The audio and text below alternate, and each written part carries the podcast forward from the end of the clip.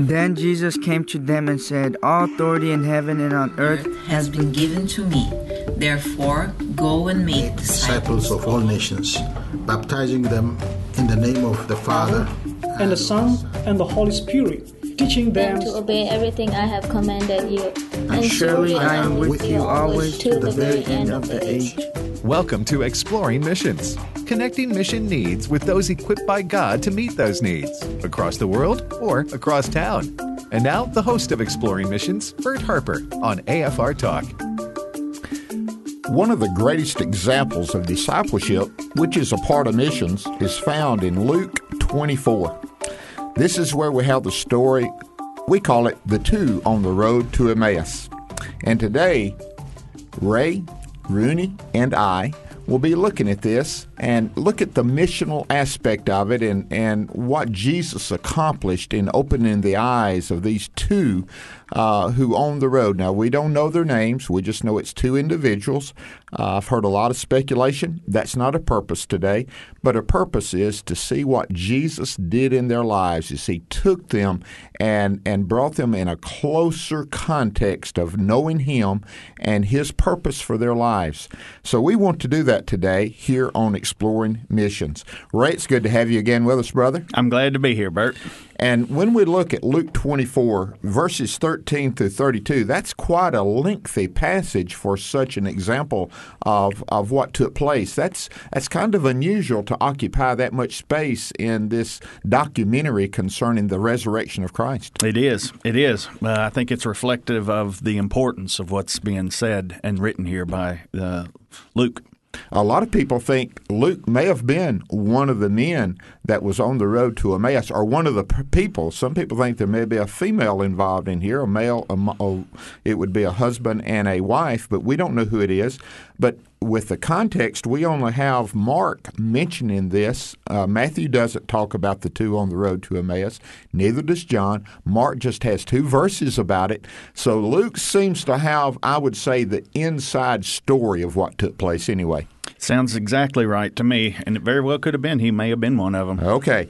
With that in mind, I want to start reading with verse 13 and go to verse 16, and we're going to occupy part of our conversation today. Now, behold, two of them were traveling that same day to a village called Emmaus, which was about seven miles from Jerusalem, and they talked together of all the things which had happened. So it was while they conversed and reasoned. I love that. They tried to reason it out. And it says that Jesus himself drew near and went with them. Verse 16, but their eyes were restrained so that they did not know him. Now, I don't know everything this means, and I don't know if God was purposefully holding back the revelation of who Jesus was or if they because of their hardness of their heart and the disbelief of their heart about the resurrection, would not receive it. But regardless, uh, they did not recognize Christ uh, even when he was walking with them. That was that's quite a. I would say that's that's really a reality of people today that God really is coming to make Himself known to people in so many ways, and they don't even recognize Him. Well, I think part of the lack of recognition has to do with a lack of expectation. Uh, it, it, from the context, it's clear they were not expecting to see Jesus. And if you're not expecting to see someone uh, and they suddenly are there, it, it's just hard to recognize. It's happened to me several times. Somebody would be in the room and I'm supposed to know them, and my eyes just glance over and I don't recognize them until suddenly someone says, Well, there's thus and such. And I say, Well, I know him. Yeah. But it was hidden for a while. Exactly. It was restrained. Now these these two individuals, their eyesight is restrained where they did not recognize him. It makes you think that they should have. In other words, they have people who had seen Jesus. Whether they were real close to him as a follower, and uh, you know, probably not one of the twelve, but they were relatively close, part of the group that would follow Christ, and they still did not recognize him. Well, we know that they knew the twelve because that's the first place they went to as soon as uh, as soon as this story unfolds. That's the first place they go to. So they did have some kind of a relationship, and they should have, therefore, seemed to me, should have seen and recognized who this was because he wasn't a man in a crowd. Now it's just them two and him. That's right. Now I'm going to jump ahead and go to verse 30 and 31, and then we're going to fill in what brought them to, to, to verse 31. Now, in 16, their eyes were restrained. Listen to verse 30 and 31. Now it came to pass, as he sat at the table with them, that he took bread, blessed and broke it, and gave it to them. Then their eyes were opened, and they knew him. What a statement. Then it says he vanishes away. We're not talking about that today. We're talking about knowing him. Okay, what took place between verse 16, their eyes were restrained, and verse 31, their eyes were open? There's two or three things that did take place. So let's put the big picture over, and then we're going to zero in mainly on one. One, he walked with them for a while. That I would call that incarnationally. Jesus joined them in their journey. Uh, I, I, I think that's one of the ways God wants believers to know about him also those that are unbelievers that he comes in his person of the holy spirit convicting people of sin uh, in their journey of life. So he joined them in their journey first of all without uh, without their asking or anything. You're right. He he joined them, uh, but I really like the part of the passage that says that when they came to a fork in the road, they urged him strongly to go with them. So God incarnationally comes uh, without your pleading, begging, asking. If you want him to stay, you might want And to urge him be- strongly. And this is before they knew it was Jesus. Exactly. There was something there. Uh, the other is the one that we will concentrate in a little later, and it says that he began to talk with them. And it says in verse 27 and beginning at Moses and all the prophets, he expounded to them in all the scriptures the things concerning himself. Uh, it's great when scriptures come alive, isn't it? it's great when you have someone that can make them come alive. It really is. And the third thing that we want to talk about in their eyes being open first, he journeyed with them, he shared scriptures with them, but also he fellowshiped with them in a meal. Verse 30 he sat at the table with them. He took bread, blessed and broke it, and gave it to them. Uh, there's several times in the Bible where Jesus ate with his disciples. Uh, some people think there was something always special about Jesus breaking bread and, and blessing it. And when they heard that, oh, that's who that is because they remembered him doing it with the fish or he remembered doing it feeding the 5,000, whatever it was. But it is Jesus joining them in a very intimate uh, fellowship. He came and dwelt in their house, as you said, and now is sharing a meal with them. So those are the three areas that he he made himself known to them, so their eyes were opened. Amen. well, okay, but the one that you and I really see as a greater benefit is that of from Moses through the prophets. He opened the scriptures. And they saw Jesus in the scriptures. That's pretty powerful, isn't it? It is. It is. Um, slow of heart to believe.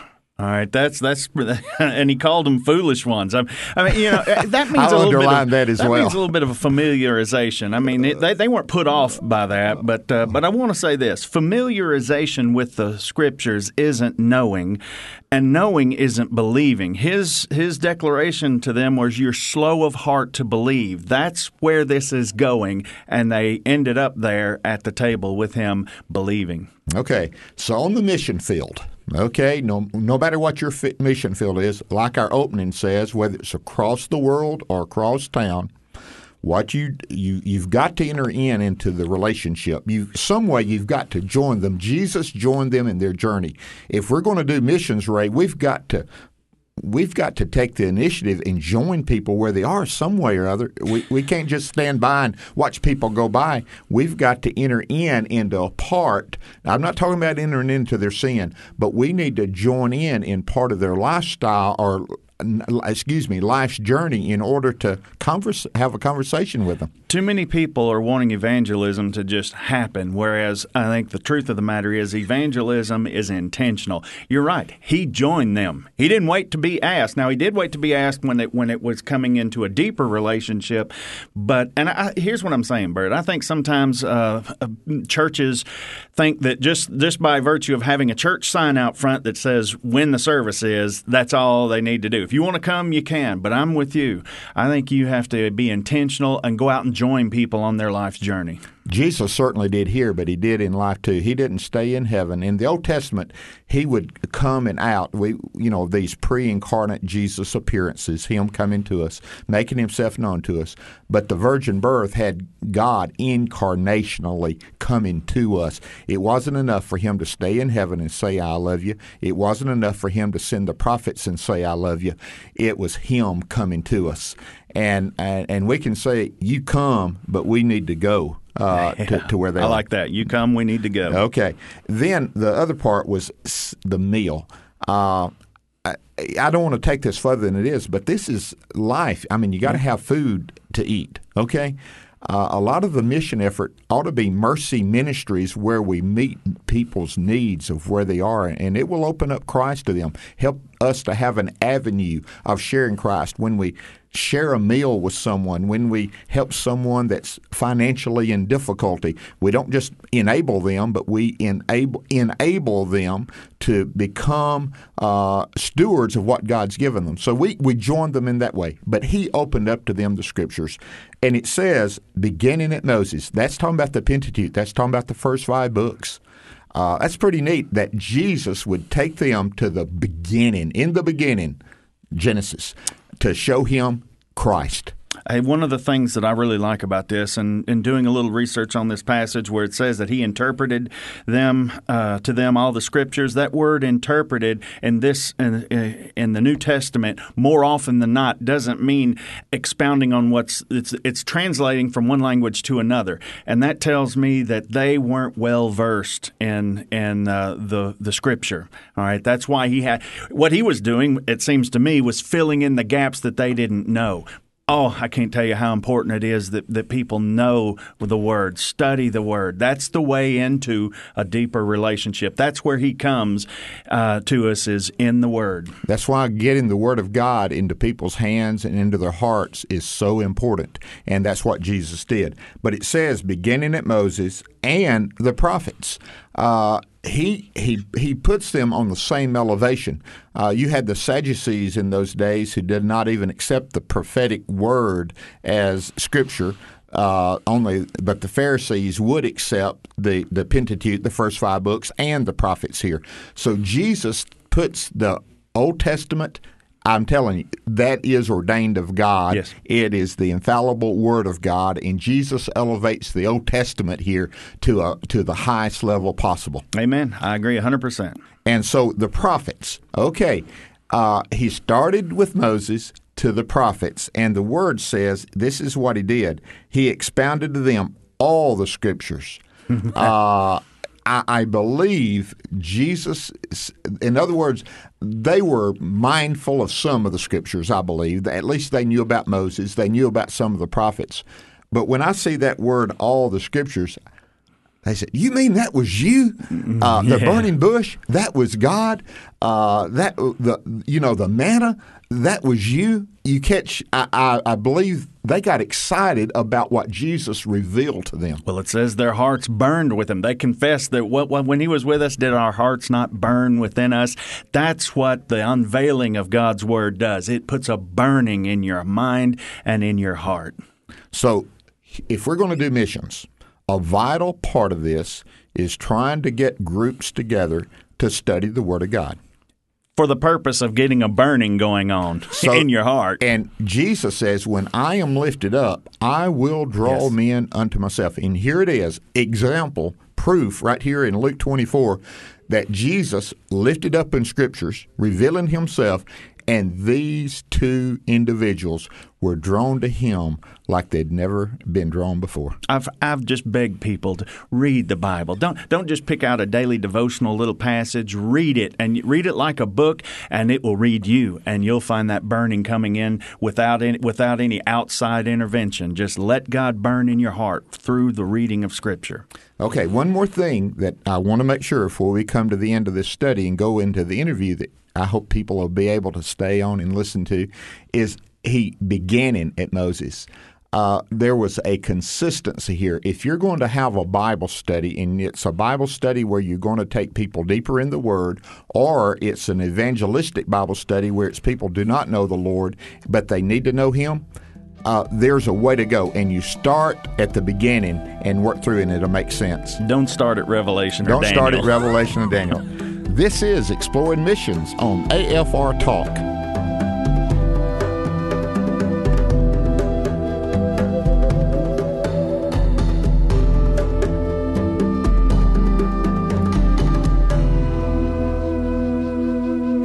Today on Exploring Missions, we are, have the privilege of looking at a ministry that has changed lives for years. It is the Walk to Emmaus.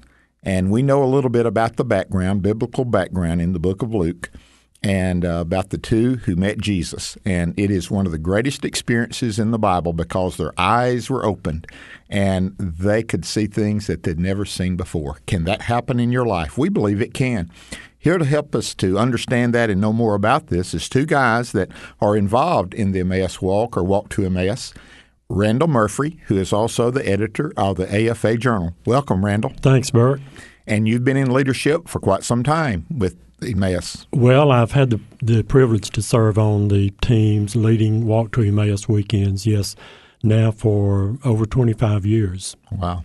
The other member of our our guest today is Donnie Smith. He is also works here at AFA, and he's in charge of all the work around here, maintenance work, the upkeep. Uh, and so, Donnie, you've recently been on um, an Emmaus walk, right? Yes, sir, Brother Bert, I have. And I know it changed your life, and we'll get to that in a moment. But we want to run a little bit about the history of it for as the you know, since uh, it's been involved, you've been involved in 25 years, so it's older than that. It is. It goes back to uh, the early part of the uh, the 1900s, or the. I, am thinking, Bert, and I didn't look this up. I'm thinking maybe the 1930s. Okay. But the Walk to Emmaus came along later. It was. It is based on or patterned after a a series of, of weekend retreats that uh, actually first arose in the Catholic Church, and then Protestant denominations began to to see some value in it and to get permission to adapt it for a a, a foundational biblical uh, Protestant version of the same kind of event. Okay.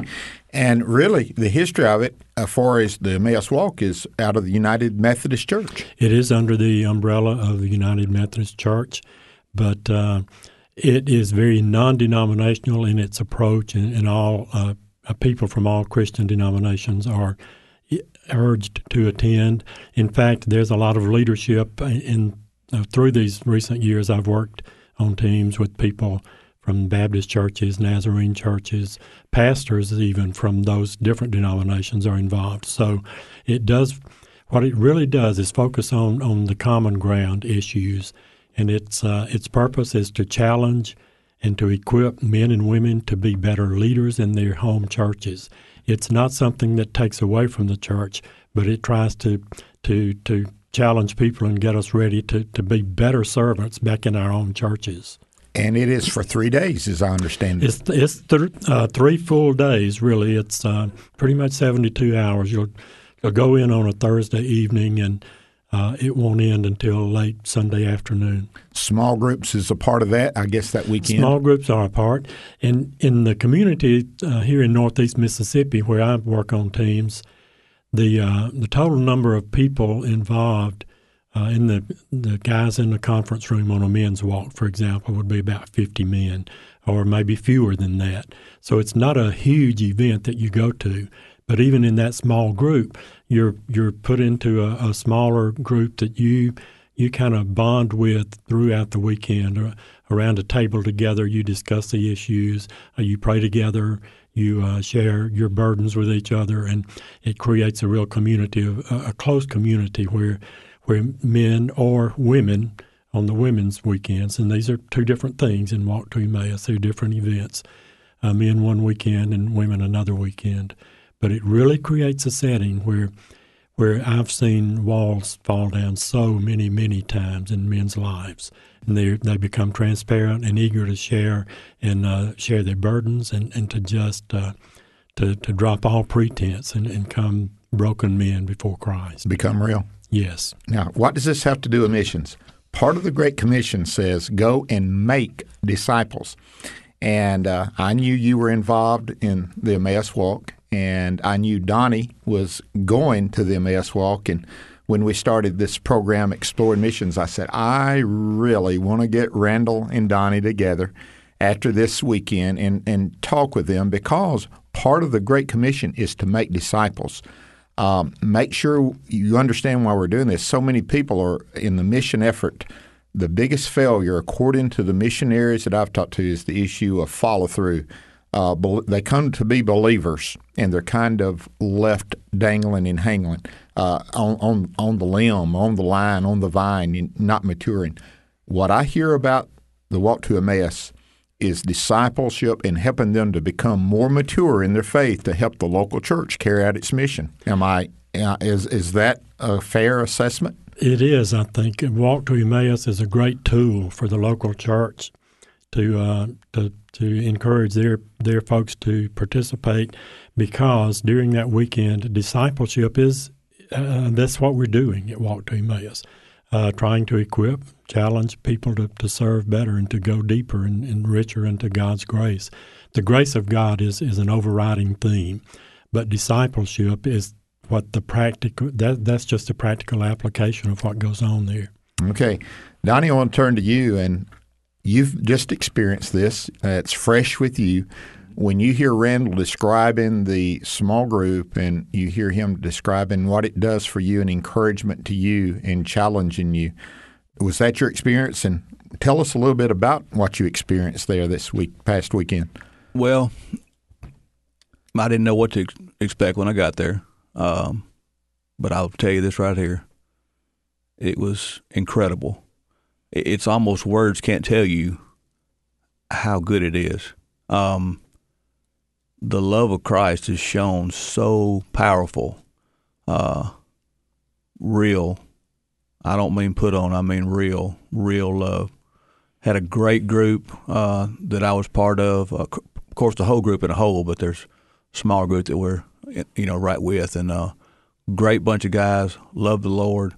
Left a lot of garbage there um, that that someone's been carrying for years and years and years. Um, it makes you want to come back to your church and apply those same principles. You know, not just hey, how are you doing, but really showing the love of Christ and uh, and mean it, not just a, a face.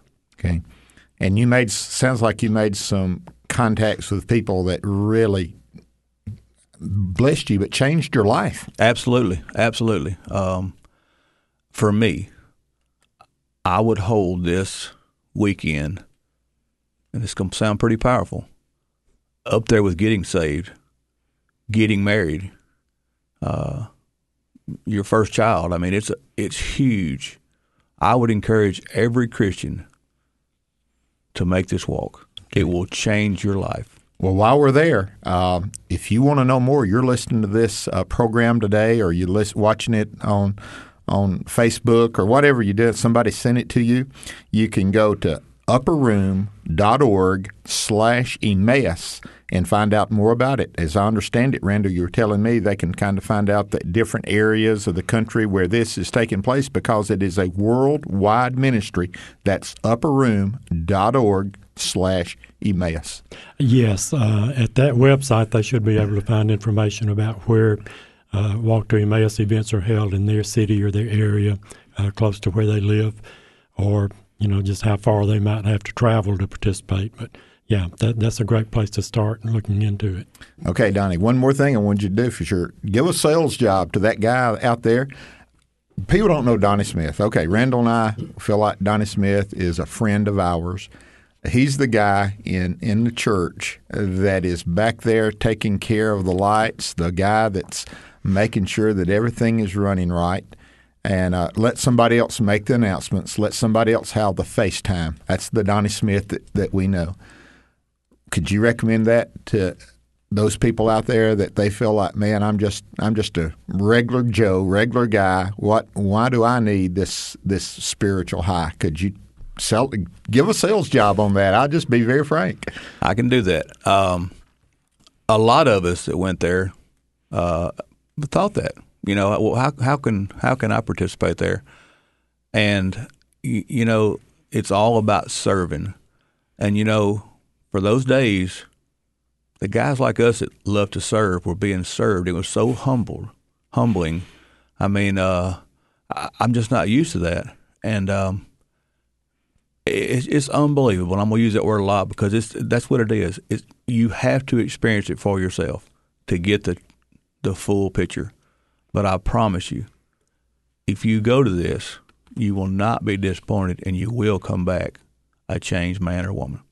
Thank you, Don. Now think about this: the road to Emmaus. Let's put that back in the context of the Gospel of Luke. Mm-hmm. Here's these two guys, possibly two guys. Randall blew my mind by saying, could it have been a man and a woman, a man and his wife? So anyway, these two people, and they're walking along, and they had hoped that the Messiah had come and the things were going to change in their life, and they were disheartened and and completely ready to.